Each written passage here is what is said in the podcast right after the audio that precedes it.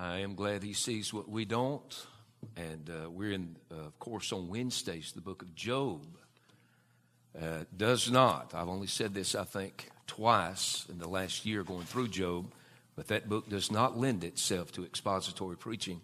My friends warned me about that when I announced we were going through every chapter. And, uh, but we're at the place now where God is speaking in the book of Job. And he's letting Job know quite well you don't know what you think you know, but I know it all.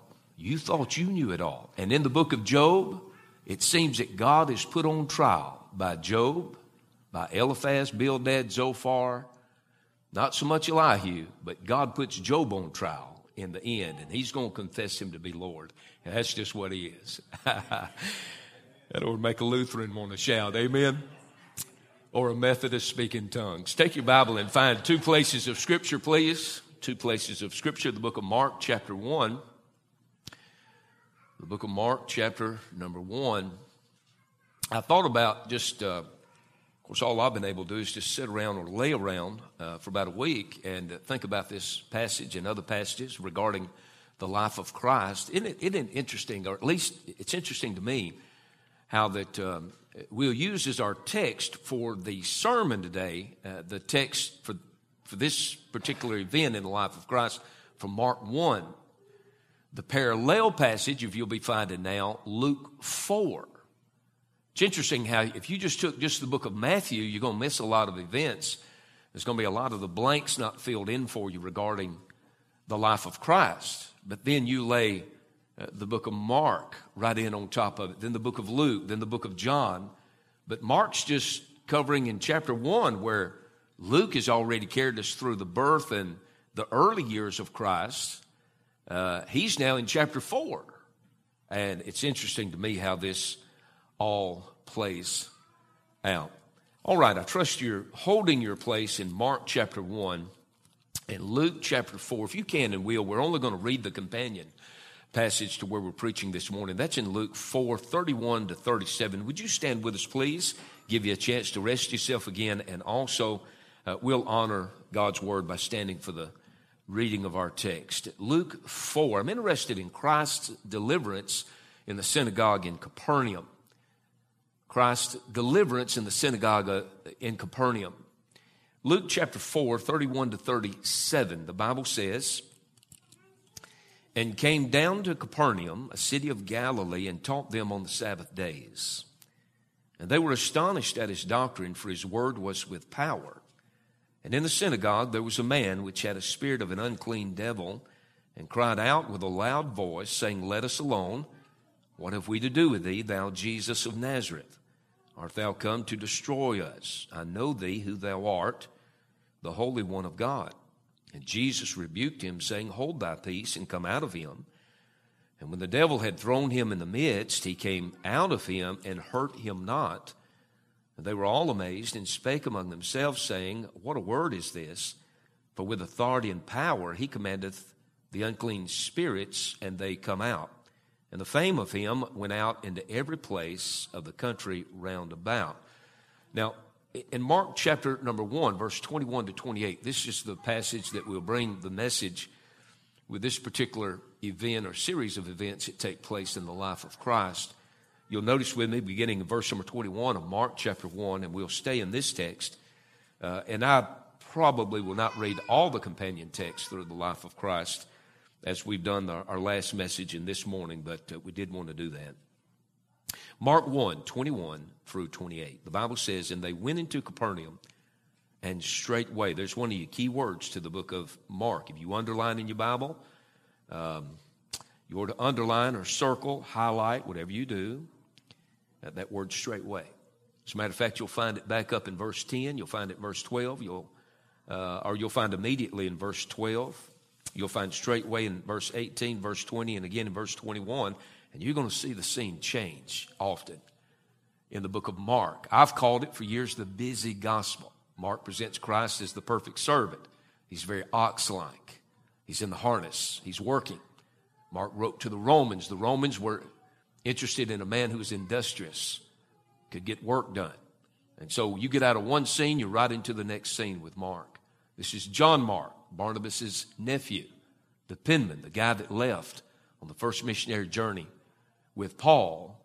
And his life has often been preached on that uh, God is the God of the second chance. And he is, isn't he? This gospel is a testimony to that. All right. Verse 21. And they went into Capernaum, and straightway on the Sabbath day he entered into the synagogue and taught.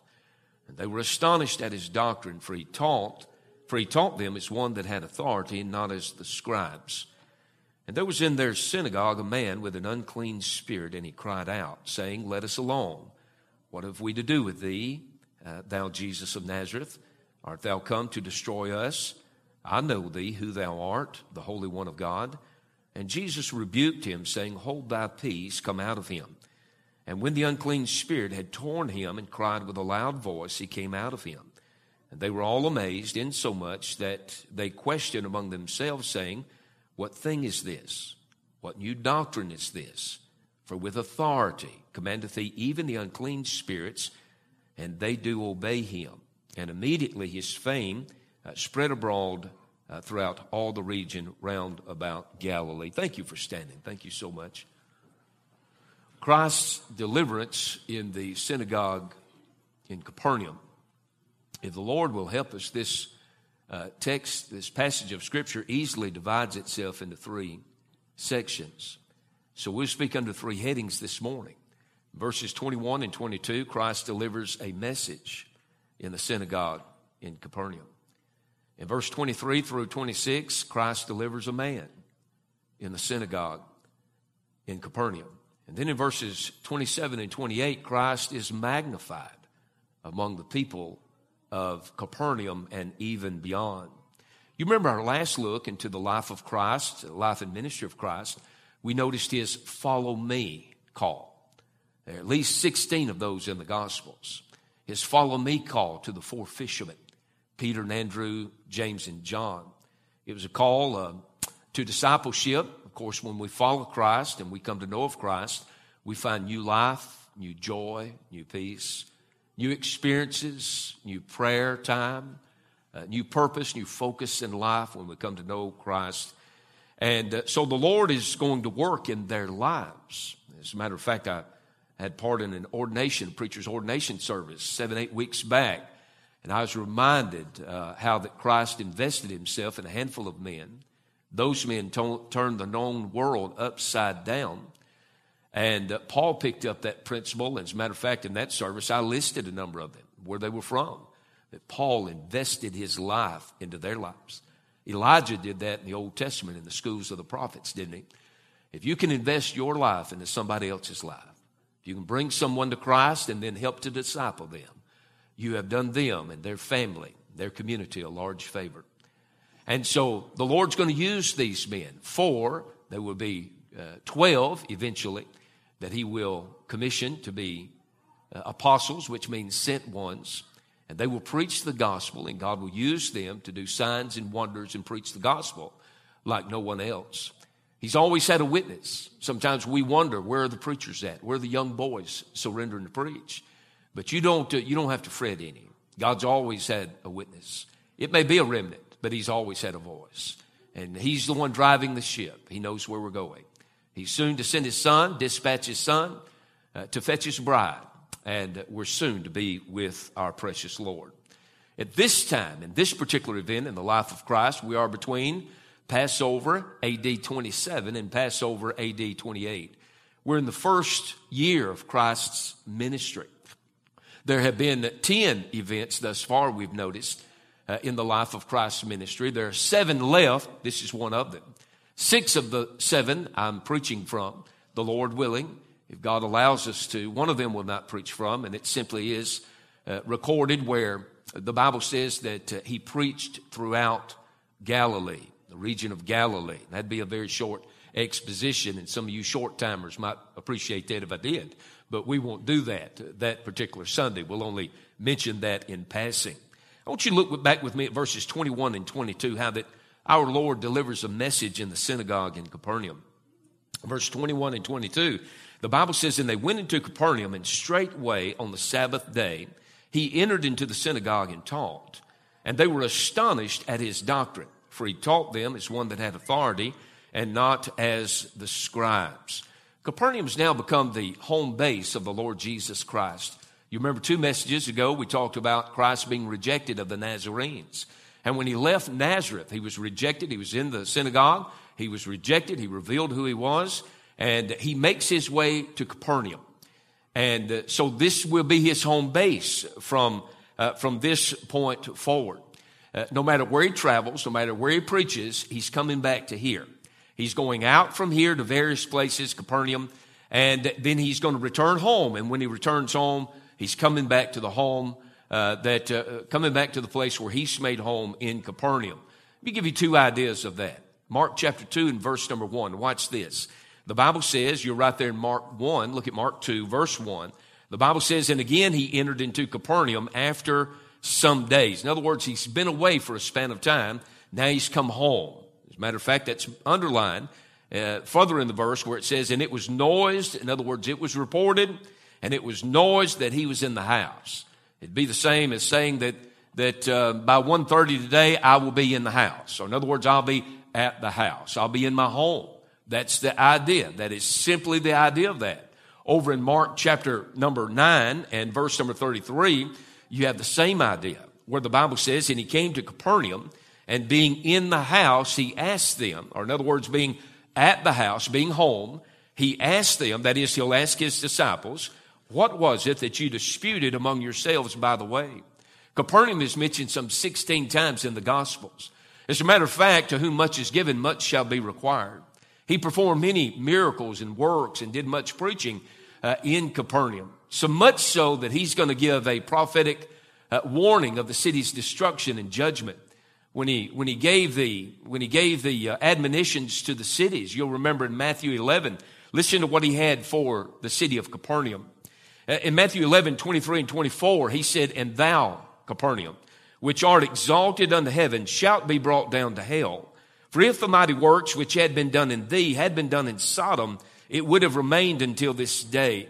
But I say unto you that it shall be more tolerable for the land of Sodom in the day of judgment than for thee. This is what he said in essence. He said to the citizens of Capernaum that were around him and could hear him that day as he preached, he said, You men, you women, you people from Capernaum, he said, Now you have sat in a good place. I have walked in your midst. I've lived among you uh, for all this time. You've seen, uh, you've seen miracle after miracle. You've seen me where you've observed me.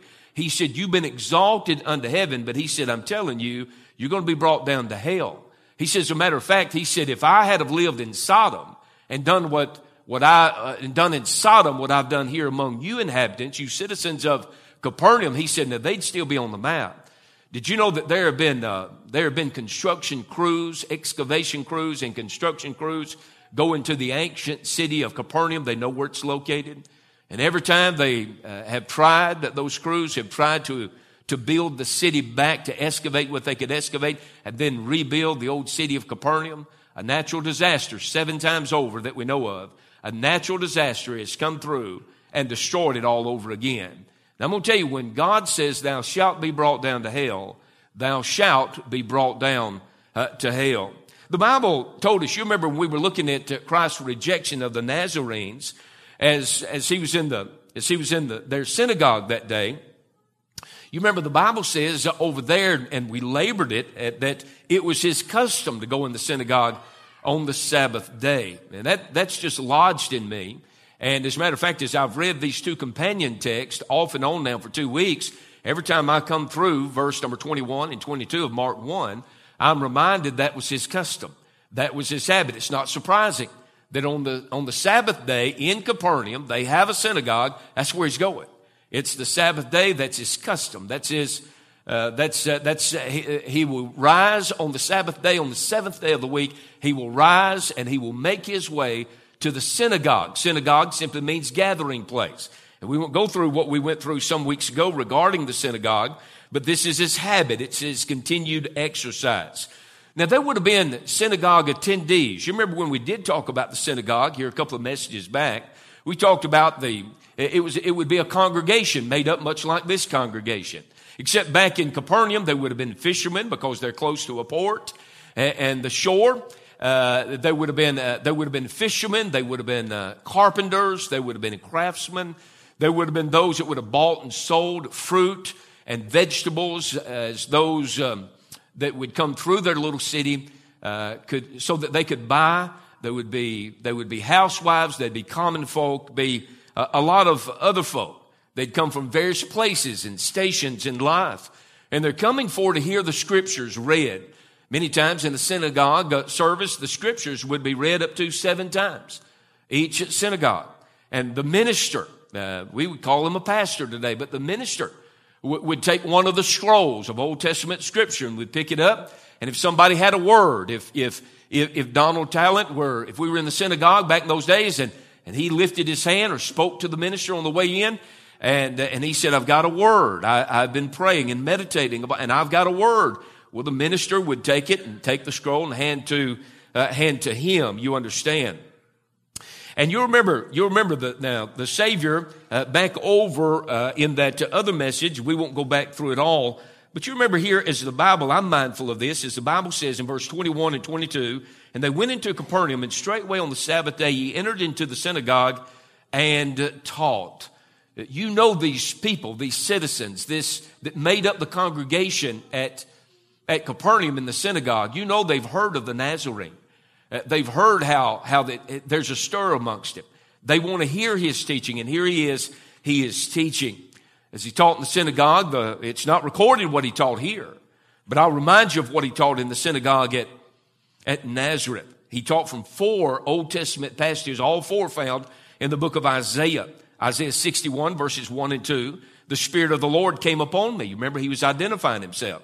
Because the Lord hath anointed me to preach good tidings unto the meek. He has sent me to bind up the brokenhearted, to proclaim liberty to the captives, and the opening of the prison to them uh, that are bound, to proclaim the acceptable year of the Lord. And then he went on to say, and the day of vengeance and our God, or the, the Bible says, and to comfort all that mourn. And the trail is behind him. They say if you get lost in the woods or on a mountainside or somewhere, that if you've got crumbs, drop a trail of crumbs, leave a an article or two along the way so that someone could track you. It's left behind him. The deaf, uh, they are hearing. The dumb are speaking. The dead are getting up and walking around. Uh, those that are poor and, and rejected in society, they, they're having the good news preached to them.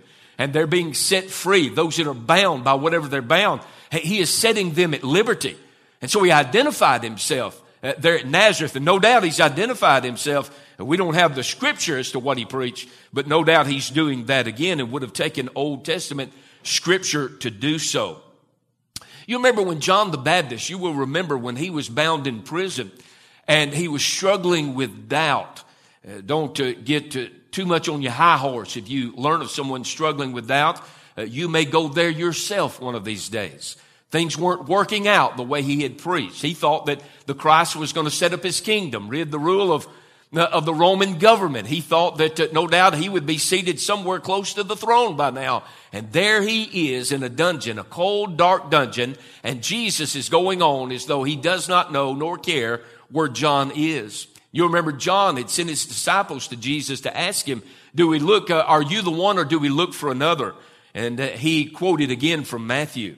Jesus answered and said unto them, Go and show John again those things which you do hear and see. The blind receive their sight, the lame walk, and the lepers are cleansed, and the deaf hear, and the dead are raised up, and the poor have the gospel preached to them. I love that over there. He said, Go tell John again. He said, John has preached this himself. Go tell him again. Repeat the truth again to him. Help him, comfort him with these words.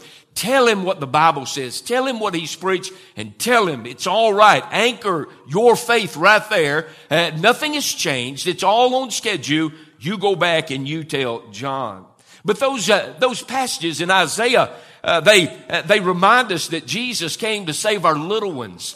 He came to save our mothers and our fathers. He came to save, uh, he came to save our neighbors. He came to save the old and the young. He came to give himself a ransom for many. He came to save sinners. He came to save you and he came to save me, thank God. And that's uh, what he would bring out. I thought about three verses out of the book of Romans. It, bear the word justified in it. Uh, some say that justified means just as if I'd never sinned. It means that, but it means so much more, friend. Listen to three verses where the Bible speaks of we who are saved, if you've trusted Christ and come to Christ, how that we are justified. The Bible says in Romans 5 in verse number 1, therefore being justified by faith, not by works, not that your works, your good ones outweigh your bad ones, but he said we're justified by faith. Abraham believed God and it was counted unto him for righteousness. Now, he's pleased to look upon Christ and pardon me.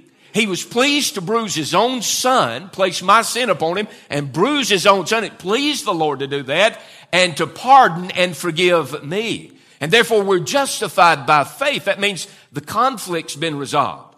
Uh, there's no more unrest. We're not unsettled about it anymore. We have peace about it. Peace that passeth all understanding. In Romans 5 and 9, the Bible says, much more then, being now justified by his blood, we shall be saved from the wrath through him. And then in Romans chapter number 8 and verse number 30, whom over, or moreover, excuse me, whom he did predestinate, them he also called, and whom he called, them he also, here it is, justified, and whom he justified, them he also glorified. And I want to tell you, part of our problem today is we've had too many converted to old time religion. We're having too many converted to contemporary religion. We're having too many converted to a man-made set of ideals uh, somehow in church buildings with steeples on them, and very few are being converted to Christ and being converted to Christianity. Now, Jesus blew every bit of that out of the water, did he not? Of course, Luke told us, he recorded for us that for the Son of Man has come to seek and to save that which was lost. And, and if people are being saved, then we're the changed lives. We're the Christ seekers. Uh, we're those who now uh, live a normal life of prayer. And the Sermon on the Mount, we'll cover it soon to come. But you remember, he didn't say if you pray, pray like this. He said, but when you pray. He said comes along with the package, right? It's just a package deal. Not, I had no idea when God saved me what, uh, what all had taken place. And uh, I've been learning about it now for over 30 years. I'm liking it more. Uh, the more I learn, the more I, am liking it. Uh, I didn't know prayer come along with that. I didn't know the, the moving of God in my life on a continual basis came along with that.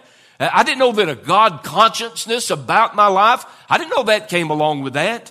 But I'm telling you, every bit of that and so much more comes along with that. The only difference in those of us who may be saved in the service and those who are not is that we are in Christ Jesus. We are able to, uh, we, we rest in His righteousness. We rest in His finished work. I was reading some verses a moment or two ago out of the book of Romans. I love the way Romans 8 opens and the way that Romans 8 closes. I think that is one of the greatest theological chapters in all of our Bibles.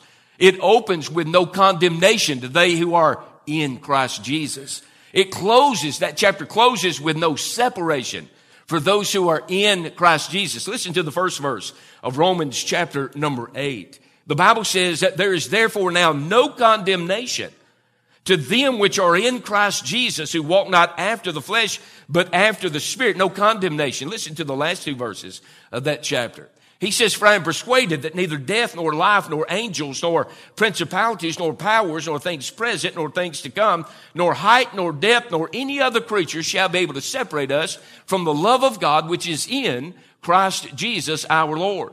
You say, Preacher, what does it mean to be in Christ Jesus? It means to be right there. To be in Christ Jesus. He looks upon him and I am forgiven because he looks upon his son. I am accepted in the beloved. I don't have to pray to be seated together in heavenly places in Christ Jesus. I'm already seated in heavenly places in Christ Jesus. And that's what the Word of God has to say. And I know you're a Bible reader, so you have no problem whatsoever with that. Can I get a witness? I thought about Philip Doddridge's uh, song. We haven't sung it here, I think, in a few years now. But I love that old hymn, Oh Happy Day. Listen to the words of it. No doubt some of this that I'm sharing with you right now about Christ's message no doubt Doddridge was rejoicing in that when he penned these words. Oh, happy day that fixed my choice on thee, my Savior and my God. Well, may this glowing heart rejoice and tell its raptures all abroad. Oh, happy day, oh, happy day. That when Jesus washed my sins away, he taught me how to watch and pray and live rejoicing every day. Oh, happy day, happy day when Jesus washed my sins away. Uh, do you have a happy day in your life where He saved your sinful soul? I've got that. Thank God I've got that. Now, the people, the Bible says in verse 22, as Christ delivered this message in the synagogue at Capernaum, the Bible says the people were astonished at his teaching. Verse number 22 says, and they were astonished at his doctrine. That word doctrine comes from doctrina, it comes from doctra. Simply means the teaching or that which is being taught. Uh, whatever Brother Jay taught this morning, that's teaching, that's doctrine, that's doctra, that's doctrina. He gave words to color his thought, uh, to color, to color truth and communicate truth uh, from the Word of God this morning, and I'm doing the same thing. Sometimes people say, well, it's not my doctrine. Well, it is too. If, uh, if, uh, if you're preaching the Word of God, you ought to embrace whatever the Bible has to say. Mark, it's interesting, in his gospel, he records the people being amazed at, uh, excuse me, at various times as uh, Christ would preach or something else would be going on. Twice in chapter number one, once in chapter two, twice in chapter five, twice in chapter six, chapter seven once, chapter 10 once, and chapter 18 once to be amazed. The Bible says here they were astonished and they were astonished at his doctrine. This word astonished simply means that they were amazed as I've already touched upon. It even means to, to be setting to a place and, and just be addled all of a sudden. In other words, you just, you, you're awe-stricken. Barclay said it meant that they were thunderstruck, almost in a state of shock. Why are they shocked at his teaching and at his presence? I think there are a number of reasons why. I think Jesus Christ, number one, he's different. He carried himself differently than the scribes and the chief priests. His preaching is different. His teaching was different. His approach to ministry, his whole philosophy of ministry, every bit of it was different. Look right over there in Mark chapter number two again, verses 15 to 18. The scribes and, and the Pharisees, the Sadducees, the chief priests, the whole religious gamut, uh, they would not have slipped up beside you if you'd been living a life of sin. Not so with Christ. He, again, he came to seek and save that which was lost. Mark 2, 15 to 18. Watch his approach to ministry. Watch his philosophy of, of, um, of being a fisher of men himself. Mark 2, 15 to 18. And it came to pass that as Jesus sat at meat in his house, many publicans and sinners sat also together with Jesus and his disciples. For there were many and they followed him. And when the scribes and Pharisees saw him eat with publicans and sinners, they said unto his disciples, How is it that he eateth and drinketh with publicans and sinners? When Jesus heard it, he saith unto them, They that are whole have no need of the physician. He said, I didn't come for you. You think you don't need anybody? That's all right. I'm going to leave you alone. He said, But they that are sick, I came not to call the righteous, but sinners uh, to repentance. Now, I'm glad if a man wants to get to Christ, he may have to climb a tree because he's short of stature to get to him. But if he wants to get to Christ, he'll get to him. And if a woman wants to touch the Lord, she may only can get close enough to touch the hem of his garment. But thank God she's able to get to him. If somebody wants to come to Christ, uh, if a prodigal wants to leave the far country and go back home, uh, go home to the Father's house, he'll find an awaiting Father uh, there to receive him. Christ receiveth sinners. That's all he does receive, by the way. And no wonder the Bible says here, and they were astonished at his doctrine. Now, the Bible teaches us in verse number 22, he preached with authority, right? There's a fellow used to be on the radio. Some of us were on the radio. I was on there for about 22, uh, about 20 to 21, 22 years. And, and there was a fellow and I loved him and I tried to help him with this. He'd come on the radio and he'd put a question mark over nearly every text every week. And he'd ask me from time to time, is anything you, you can help me with? And, and, I would, I would call his name and, and, and very gently I'd say to him, I'd say, you need to quit putting a question mark to what God has declared. You don't put a question mark. You don't have to say, well, now this is what I believe. You just state what the Word of God says and you turn it loose and let the Word of God do its own work. And you see, Jesus is preaching with authority according to verse 22. They were astonished at his doctrine, for he taught them as one that had authority and not as the scribes. Again, Mark's gospel. There are other peculiarities about him, some unique features. He, he, he centers on this thing of Christ preaching and even John's preaching and teaching of the scriptures. Uh, he uses the word teach some four times, taught nine times, preach uh, four times, and another six times where it says six times the Bible says of Christ that he preached at certain places. For a total of 23 times in 16 chapters, Mark lays great emphasis on the preaching of the Word of God and how Christ did it and John the Baptist did it. If there's anything our churches need in these days, we need help in the pulpit, right? I mean, I mean, we're so biblically illiterate. Uh, we can preach a biblical message about Christ. Now we can preach on uh, whatever you want to preach on and shake every bush you want to shake and everybody say amen, stand and shout you down and you can preach on Christ, the person of the Lord Jesus Christ, our Lord and Savior, and folk will look at you like a calf looking at a new gate. God help us to be preachers. Matter of fact, we need some Bible believers and some Bible preachers in our uh, pulpits in these days in which we live. 23 times in 16 chapters, Mark pulls us into the importance to the, to the importance of the fact that Christ preached. Isn't it amazing? God had, had his only begotten son, sent him into, this world, and he was a preacher. Isn't that amazing? I have heard that mamas and daddies almost sob when their young sons would surrender to preach. And I'd think to myself, God had only one son. Not only did he send him to die, but he sent him to be a preacher. He's a preacher in this world. Uh, Christ taught them, the Bible says, the Bible says, taught them as one that had authority and not as the scribes. You remember the scribes, that you know who they are. They handle the scriptures daily. As a matter of fact, they would copy word for word. They would copy the scriptures so other people in the public uh, could, uh, could make use of the scriptures. But the scribes were like modernists in our day. They put a question mark over everything. Uh, what they would do is uh, their, their theology was a secondhand theology.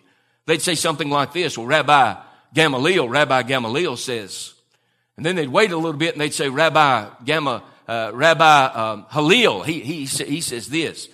Rabbi Eleazar, he, he says this. Rabbi Saul, he's, and, and all they're doing is just uh, regurgitating. If they were living in our day, they'd be regurgitating what they're finding on the internet and just saying what everybody else has had to say. And we don't need that. We need to know what the Bible says. It doesn't matter what Sam, Jim, and Bob says. What matters is what the Word of God has to say. I tell you a burden of my heart. I was speaking with Brother Rick, Brother Rick Safrit, June of last year. We met in his son's home one afternoon, uh, just outside Taylorsville. And I was telling him about some of the young men that we watch come through our Bible Institute.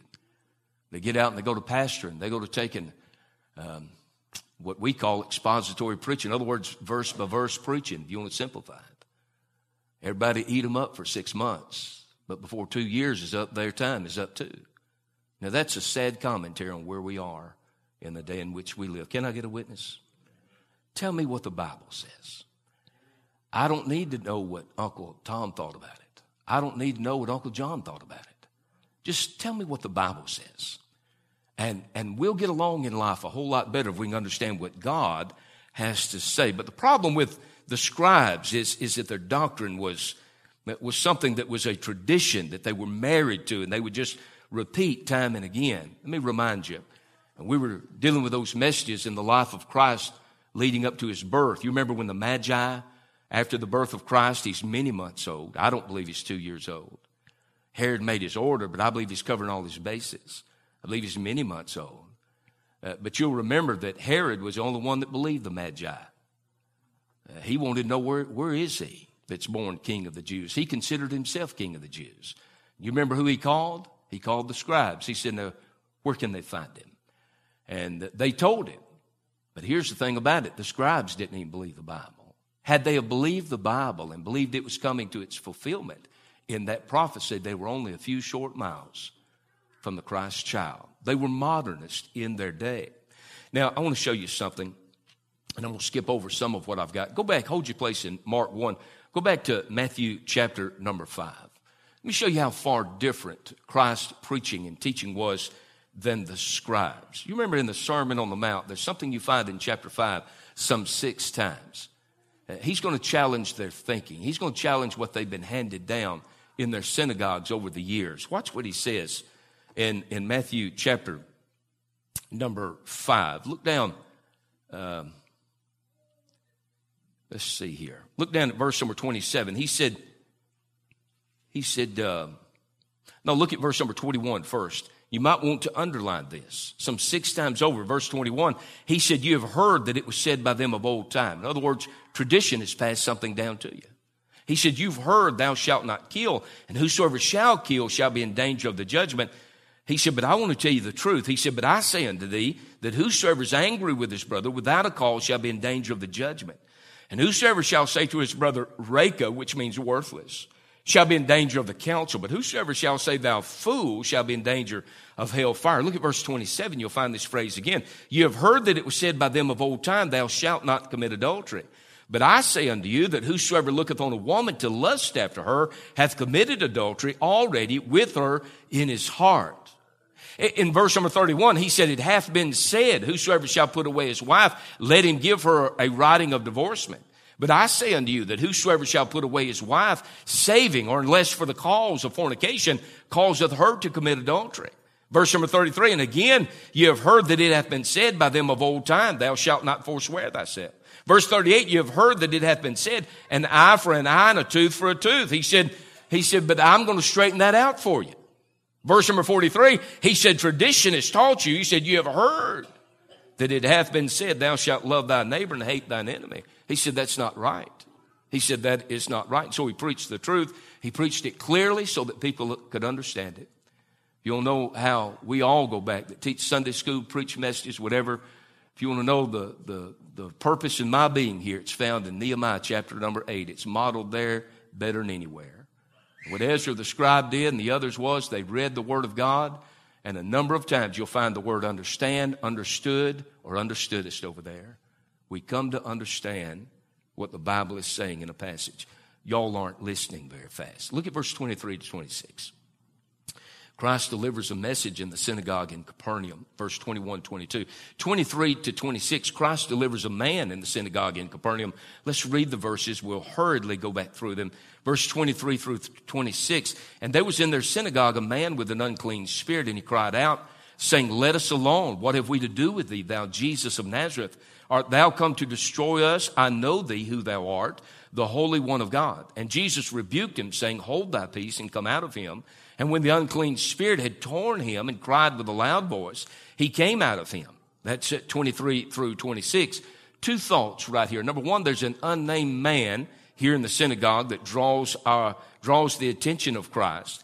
In verse number 23, you'll find where he cried out. This unnamed man, his name is not given. He cries out, draws the attention of Christ. We don't know if he stepped forward or not, but we do know that he cried out. In other words, there was a devil in the congregation there that day, in the synagogue that day, in the gathering, just waiting to disrupt what was going on. And at the presence of Christ, and at the preaching of Christ, he does just that very thing. The Bible calls this one, this, uh, this, um, this devil, this, we would call them demons, or you hear that called in these days. You don't find that word in your Bible. Uh, man has used that word to substitute for devil. But the Bible says in verse number 24, he's an unclean spirit uh, this uh, fallen angel, verse number 23, excuse me. And there was in their synagogue a man with an unclean spirit, and he cried out.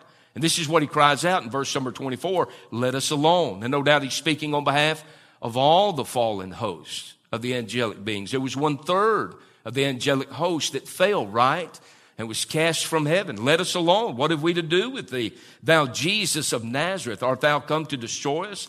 I know thee who thou art, the Holy One of God. He's disturbed that Christ is here, the Son of God, God the Son. He's disturbed over whatever message he preached that day. How could anyone be disturbed over the truth of what the Word of God teaches? How could anyone do that? I tell you, it's only someone that would be anti truth, that would be of that mindset. That's the way it is with evil and evil spirits, right? Um, I was thinking this just recently. We're doing some work in my study, and Aaron was helping me one day, and it got to rain, and we'd taken a couple of bookshelves out and had set them outside. Shady Groves let me use their trailer, their enclosed trailer. I've got books stacked in there until we finish the work. And but there were bookshelves outside, and it started to rain, so we had some visqueen down by the barn. We ran down there to get it. As soon as I, as soon as I moved it the first time, there was a um, there's a chicken snake looked about like Chris Wilburn was laying up under there, and he recoiled and ran from the light. You move a piece of tin or a piece of lumber, if they're insects or mice, you know what, what they do, don't you? They run from the light. They're now exposed to it. So it is, so it is with sin. R. Kent Hughes said it is possible to recognize Jesus for who he is and hate him all the more. So it is with this unclean spirit. This unclean spirit acknowledges a couple of things. Verse number 24. Number one, he acknowledges coming judgment. He said, Let us alone. What have we to do with thee, thou Jesus of Nazareth? Art thou come to destroy us? Let us alone. What have we to do with thee, Jesus of Nazareth? What are you doing here? We know that judge, we know we've got it coming. We know judgment is ordered for, we know that. But now's not the time. Why are you here? Why are you here in our uh, presence? What are you doing here during these days? And then he asks, Art thou come to destroy us? What a defeated expression. It's about like a man being sentenced in court, and he knows he must serve his sentence out, but he's set free for a time. But judgment is soon to come into his life. Thomas Carlyle had this to say about judgment. He said, Judgment for an evil thing is many times delayed some day or two, some century or two, but it is as sure as life and judgment is just as sure, is as sure as death. And certainly it is. And this fallen angel believes so. He says, I know who thou art, the Holy One of God. That's interesting. James said, Thou believest that there is one God, thou doest well. The devils also believe and tremble. The devils believe all the devils believe, but they are devils still. Isn't that interesting? There's the unmatched Christ in the synagogue in Capernaum. The unmatched Christ. Verse number 25 and 26. Let's read these. I'll say a few brief things, and then I'll give you my last thought, and we'll be brief with it. 25 and 26. Watch this. The Bible says, and Jesus rebuked him. That is, he's rebuking the unclean spirit this fallen angel that has possessed this man. Jesus rebuked him, saying, Hold thy peace and come out of him. And when the unclean spirit had torn him and cried with a loud voice, he came out of him. He rebuked him. He said, Hold thy peace. It simply means silence.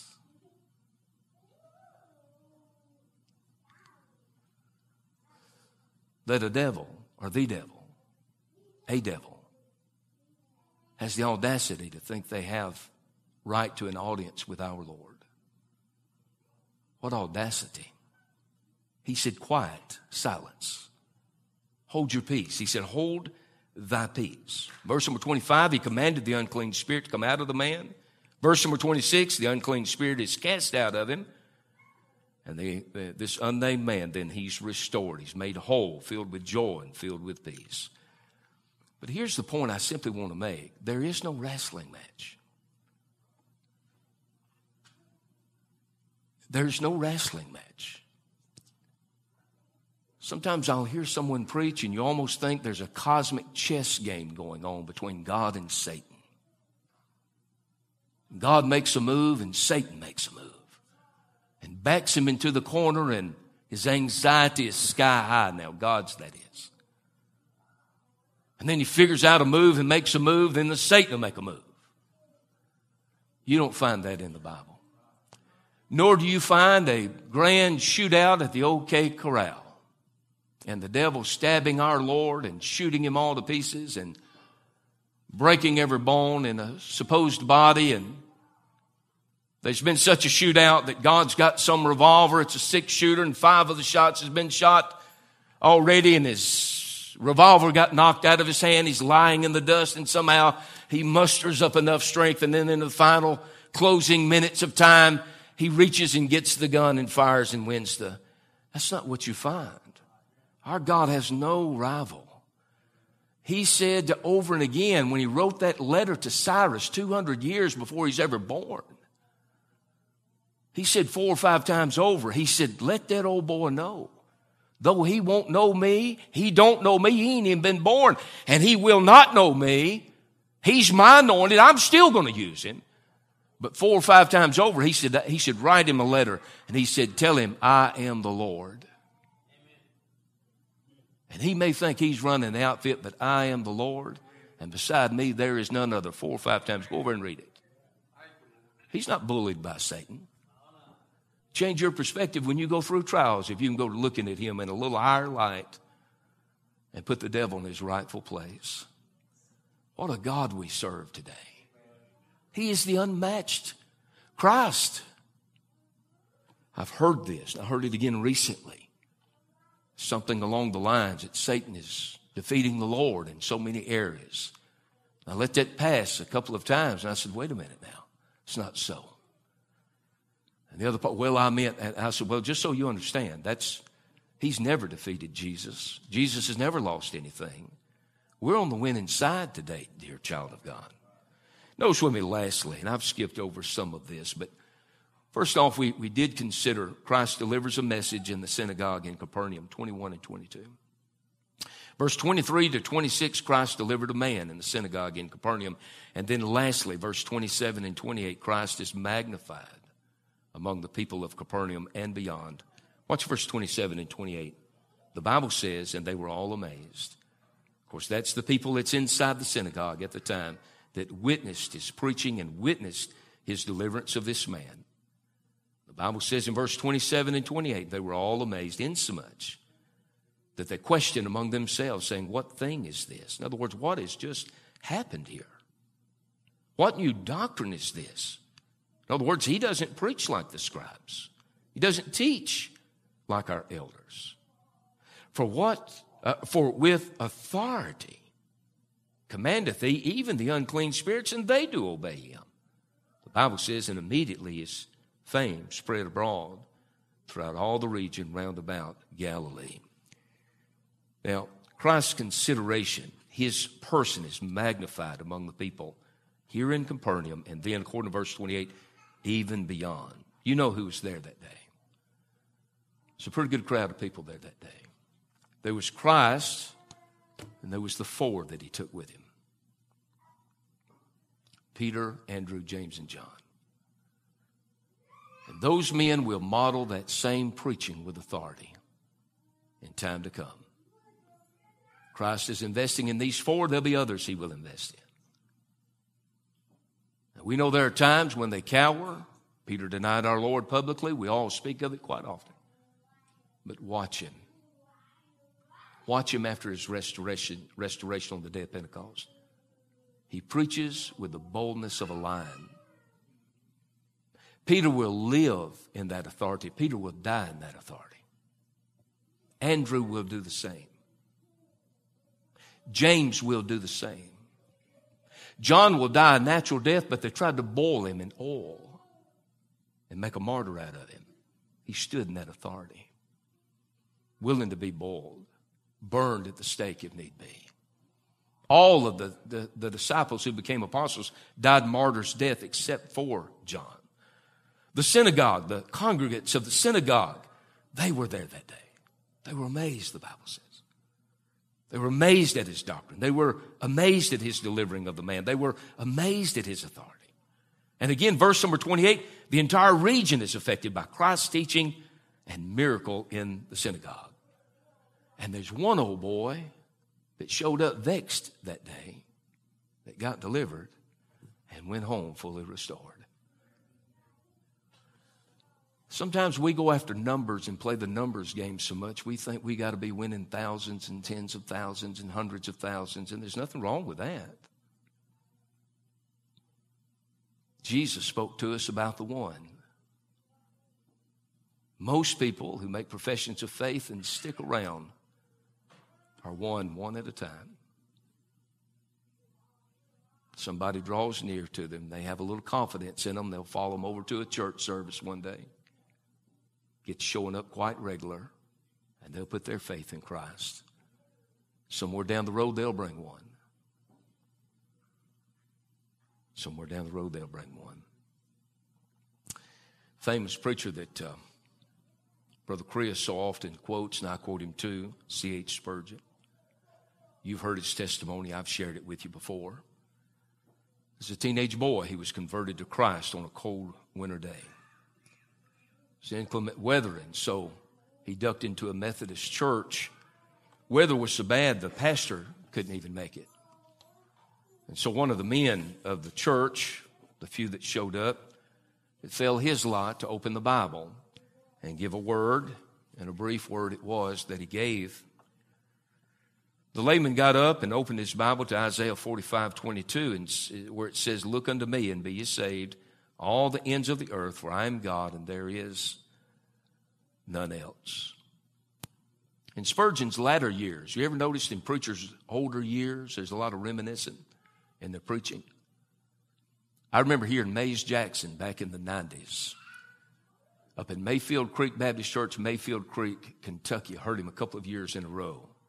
The old man, all he did was told stories of where he'd seen people saved and God do a work. Just reminisced about the power of God he'd witnessed. It was a delightful thing to hear old Mays, Brother Mays preach. Spurgeon, in his latter years, went back and relived that day that he trusted Christ. He said of the layman, the church member of that Methodist church that took his Bible and got behind the desk that morning, he said, For all we know, he was an ignorant man he could not say much, so he was obliged to keep, his, keep to his text. He said, and I thank God for that.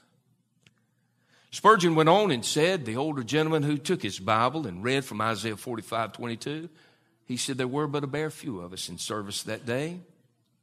And he said, That gentleman said, He looked right at me and said, Young man, you were very miserable. Young man, look. In God's name, look and look now. And Spurgeon testified, I did look. And for that I was granted eternal life. There was a man went home that day. For a look, he was delivered. I wonder if you're here today and you've never looked unto Christ. You know not Christ. We bid you look. Look to the Savior, the darling Lamb of God, which taketh away the sin of the world. Let's stand. Miss Angie, if you'll come back to the piano, please.